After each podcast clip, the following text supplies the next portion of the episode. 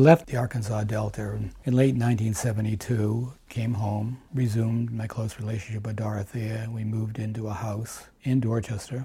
The girl in Patricia's first communion, obviously, is Patricia, and she was a young girl, lived with her brother, and a streetwise guy, freckled, hard for the boys to handle. She was part of the group until she began to age.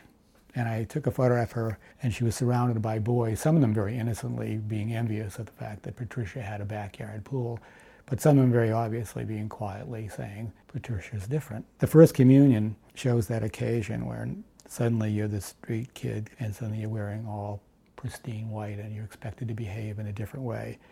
And for a few moments, Patricia did. And the boys teased her unmercifully, trying to get her to react. The most they got out of her was a tongue stuck out, but she didn't chase them.